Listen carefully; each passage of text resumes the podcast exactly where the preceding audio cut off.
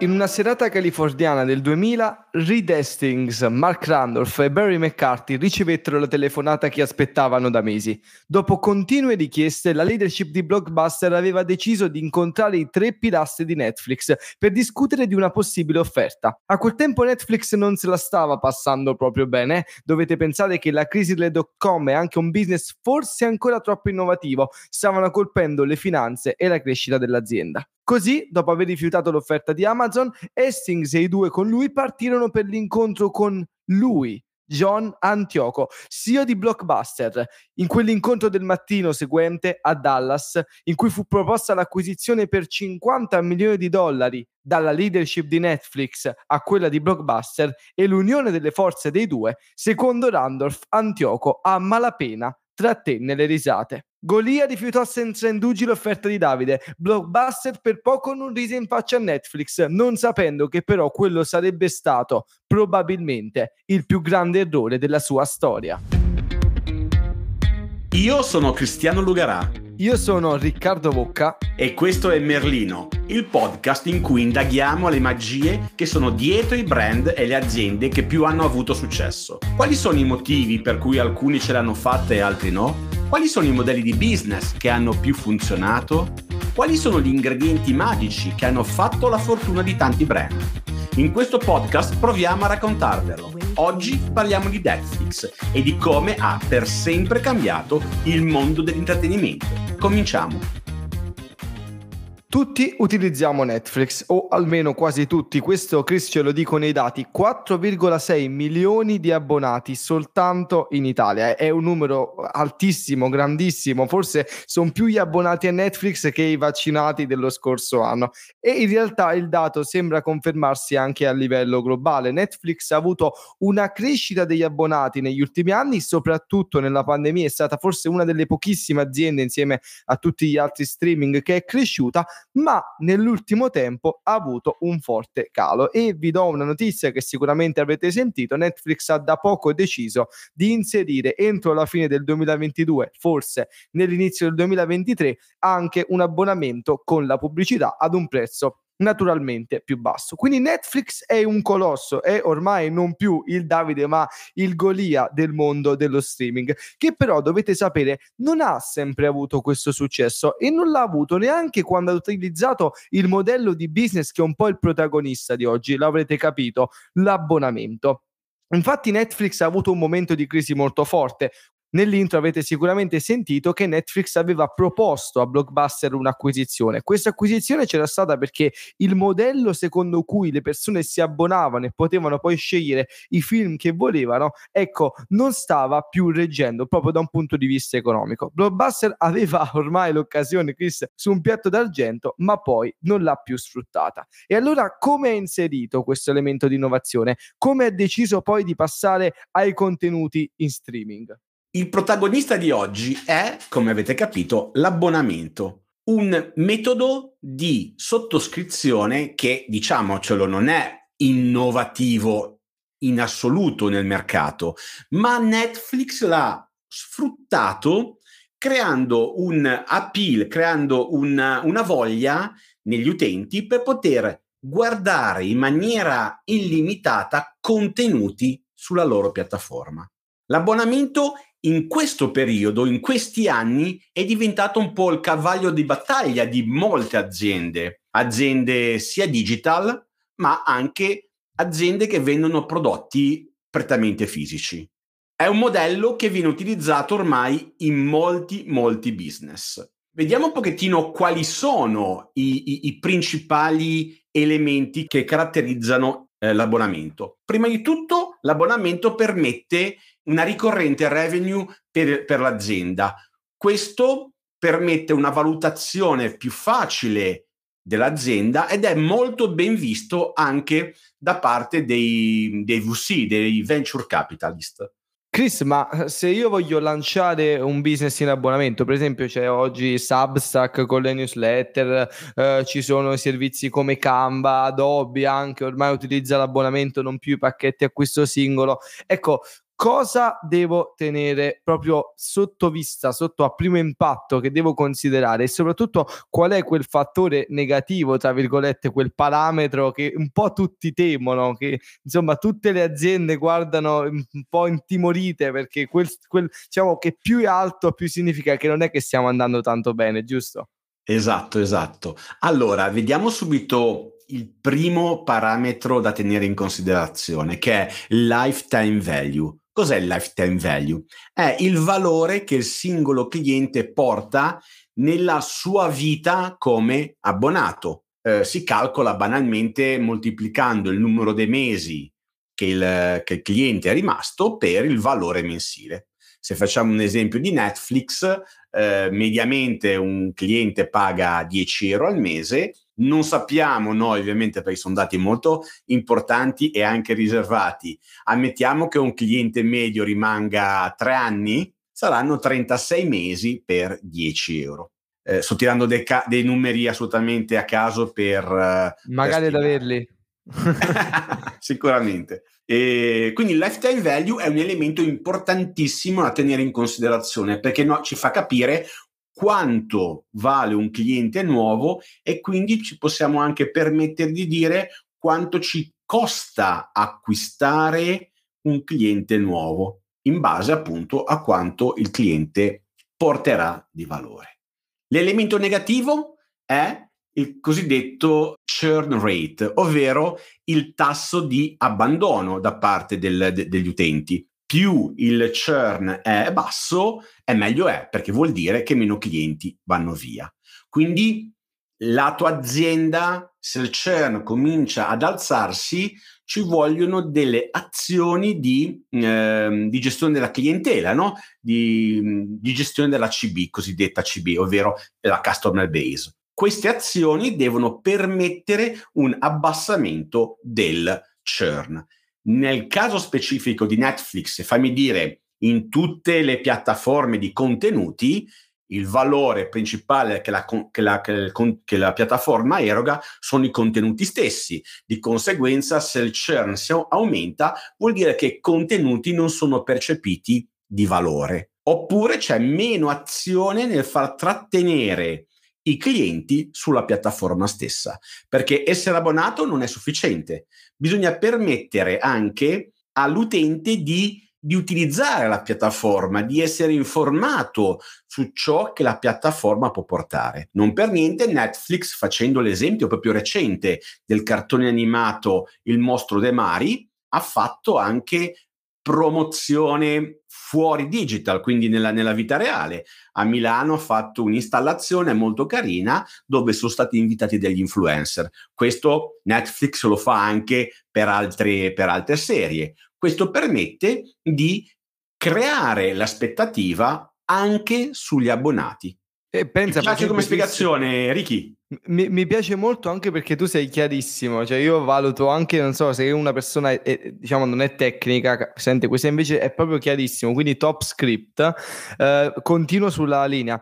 Pensa ad esempio, Chris, che sempre a Milano Netflix per promuovere la nuova uscita di Stranger Things, che un po' tutti i magazine, i critici hanno innalzato, non si è capito il finale. Io non l'ho visto, eh, cioè non, non, non posso dirti su questo, però ha eh, diciamo promosso questa, l'uscita di questa nuova stagione di Stranger Things ah, facendo tornare indietro nel tempo un po' Milano installando dei taxi facendo girare delle persone che i cosiddetti paninari no? un po' per riportare indietro negli anni 80 e Netflix è, è famosa per queste installazioni. Anche in realtà altri brand per esempio Burger King se vogliamo rimanere sulla, sulla subscription anche altre aziende la stessa Disney si sta un po' conformando ecco si sono un po' battute su questo. Netflix Quindi ha fatto suo un modello che diciamo è sempre esistito ma che soltanto oggi si è allargato. Addirittura si è allargato ai prodotti fisici giusto Chris? Pensiamo per esempio a Gillette che ha lanciato nuovo, i nuovi kit da barba poi c'è anche tutta l'operazione di marketing Bobo Vieri rasate cioè insomma molto carina anche quella poi se volete ne parliamo in un altro episodio ma insomma l'abbonamento oggi si è evoluto. Ma qual è l'ultimo fattore? Come faccio io a capire soprattutto se un business è sostenibile? Cioè io io di quanti abbonati ho bisogno, devo fare delle previsioni, giusto Chris? Assolutamente, devo capire devo avere i parametri che ci siamo detti prima, no? Perché sono dati essenziali per fare i calcoli. Dopodiché possiamo spingerci e capire quanti clienti abbiamo bisogno per sostenere il nostro business, in pratica eh, come raggiungere il nostro break even. Il break even o, punto di pareggio in italiano, a volte utilizzo termini inglesi anche se si possono tranquillamente utilizzare quelli italiani, è il punto appunto di pareggio dove i costi, in brevissima sintesi, dove i costi e i ricavi eh, appunto entrano in, in, pareggio, quindi gli uni vengono annullati dagli altri. Eh, sopra break even avremo delle, degli utili. Per il calcolo preciso vanno, vanno, considerati i costi fissi, i costi variabili, ma adesso non ci addentriamo eh, in un podcast in, questa, in, queste, in queste cose. Quindi riprendendo il discorso di prima, eh, con questi dati noi possiamo capire previsionare il nostro, il nostro lavoro, il nostro, la nostra strategia e possiamo anche capire, come avevamo accennato prima, al valore aziendale. Ovvero, se io ho eh, 2000 abbonati e mi pagano 100 euro al mese, è facile calcolare il fatturato. È facile calcolare il valore dell'azienda, è facile calcolare anche in base ai dati di churn, che abbiamo spiegato prima, e anche al, all'incremento dei nuovi abbonati mese su mese o anno su anno, capire come sta andando il mercato, come sta andando l'azienda, quanto potrà valere l'azienda. Questi sono elementi che mai come adesso sono estremamente importanti. Chris, però fermiamoci un attimo prima delle lezioni e vi spiegheremo che cos'è. Vi dobbiamo fare il momento newsletter perché in realtà potete unirvi alla corte insieme a Merlino andandovi ad iscrivere alla nostra newsletter, la newsletter legata ad ogni puntata, in cui che cosa vi lasciamo? Vi lanciamo dei consigli di lettura, dei consigli di link che sono legati a quello che avete ascoltato, quindi per esempio in questo caso sull'abbonamento su Netflix, ma non solo, perché potete anche scoprire come rendere magica, tra virgolette, la vostra attività, perché vi lasciamo tanti link, spunti, idee per cui potete migliorare il vostro business. Iscrivetevi, dovete semplicemente andare ad iscrivervi su merlinopodcast.com e troverete tutte le iscrizioni e tutti i link della nostra newsletter. Ora proseguiamo con il podcast con le due lezioni di oggi. Io però andrei un pochettino in aiuto ai nostri ascoltatori. Ricky, cosa dici? Certo, certo, perché arriva, diciamo, la così in questa prima puntata spiega un po' anche la struttura delle puntate, no? ne approfittiamo di questo podcast. Alla fine di ogni puntata, dove parleremo di un'azienda che prenderemo come caso, come esempio Netflix, e dopo aver spiegato il modello e un po' anche averlo sviscerato nei punti fondamentali, come fa egregiamente in maniera chiara uh, Chris, andiamo anche un po' a vedere delle lezioni, cioè quelle cose che almeno per me e per Chris, ci hanno un po' incuriosito, ci hanno colpito e che pensiamo possano essere più utili poi in generale per chi poi magari sì è interessato all'abbonamento, però non è che gli interessa tanto tutta la parte più tecnica, può prendere dalla fine della puntata, comunque da questa parte della puntata, anche delle lezioni in generale dal caso specifico e ogni volta portiamo una lezione, una mia e una di Chris e ve lo diciamo fin da subito, io e Chris non ci sentiamo su questa parte, quindi ogni lezione è inaspettata, a volte potranno essere cose totalmente diverse, a volte molto simili, ma se, eh, abbiamo deciso consapevolmente questa cosa perché pensiamo sia anche bella. Chris, vuoi partire tu? Ok, ok, quindi non ci siamo messi d'accordo. Ecco, la cosa secondo me troppo importante della, del, dell'abbonamento è calzarlo sulla propria attività. Quindi il suggerimento, il, l'aiuto che voglio dare è avere un po' di creatività, abbandonare i concetti un po' eh, soliti che vengono utilizzati nel, nella vostra attività e pensare come posso implementare l'abbonamento nel mio business. Questo è un passaggio in determinati business non facile, lo so. Soprattutto non dovete dare al vostro cliente la possibilità di un'eventuale scelta. Cosa voglio dire? Io non posso andare su Netflix e comprare un film solo e lasciare perdere il resto. Pago l'abbonamento e ho tutto. Ecco, in questo modo l'abbonamento può funzionare tu paghi una cifra, una cifra studiata bene, che mi dia l'impressione che ciò che pago è inferiore a tutto il valore che posso ricevere e implementarle quindi questo abbonamento nei propri servizi. Non pensate che sia soltanto per servizi digitali, ma va benissimo anche per servizi eh, fisici. Mi aspetto un giorno che un panificio mi permetta di fare l'abbonamento per ricevere il pane a casa. Questo io non l'ho mai visto se qualche e-commerce lo ha già fatto. Mi aspetto le lamette da barba ormai sono di uso comune, ci sono abbonamenti di più aziende che fanno servizi di questo genere.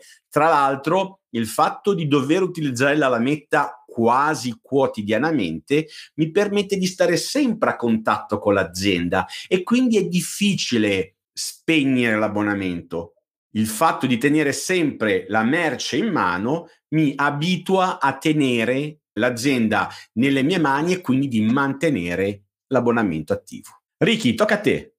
Allora, dopo questa lezione mi è, mi è, un po' difficile, però mi è piaciuta molto questa tua idea, Chris, anche perché pensa che mi, mi hai fatto ricordare una cosa, che un brand in America, ora non so, era una startup se è fallita, perché sappiamo che le startup salgono e scendono, però addirittura lanciò le scarpe in abbonamento. Io mi ricordo che praticamente tu ordinavi, cioè ti abbonavi, ti arrivavano le scarpe a casa, tu poi le dovevi restituire, mi pare fossero scarpe da corsa, e poi ti arrivava un nuovo paio a casa. Ora, lì sono uh, d'accordo con, uh, con Chris, nel senso che dobbiamo capire come implementarlo anche in maniera proprio strana. Secondo me, proprio in Italia che l'abbonamento deve ancora un po' decollare, perché soltanto sulle piattaforme ce l'abbiamo, l'abbiamo avuto con Sky, che era un po' il leader, però insomma deve ancora decollare soprattutto per i giornali. Pensate a giornali come il Post, e ormai oggi lo fanno tutti, Repubblica, il Corriere, ormai nessun articolo di questi giornali, eccetto per il post, lo potete leggere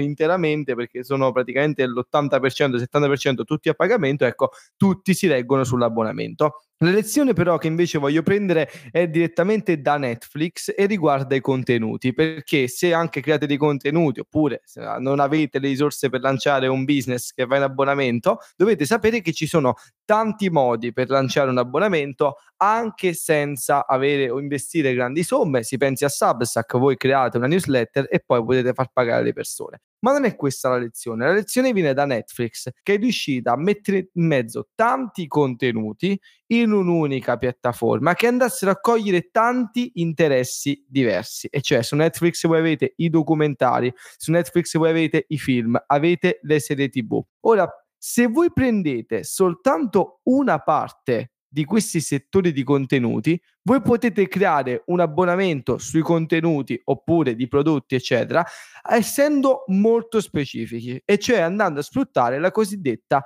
coda lunga, cioè andate a prendere una parte piccola, una piccola nicchia, un piccolo gruppo che andate poi a sfruttare in piccole quantità. Se unite questi piccoli gruppi potete addirittura avere gli stessi risultati di chi invece vende soltanto dei prodotti best seller. Pensateci perché potete sia andare su un gruppo molto specifico, sia implementare una coda lunga. Per esempio, pensate se fate dei calzini, allora potete pensare di fare dei calzini riguardo la sostenibilità, dei calzini riguardo gli animali, dei calzini sui cartoni animati e potete farlo anche per quanto riguarda i contenuti. Ricky, io penso che sia utile eh, dare un paio di, di, di, libri, un paio di, di link ai libri interessanti in ambito abbonamento. Lascio a te, lascio a te. E inevitabilmente sono due libri, due libri in inglese, uno bellissimo che è The, The Automatic Customer,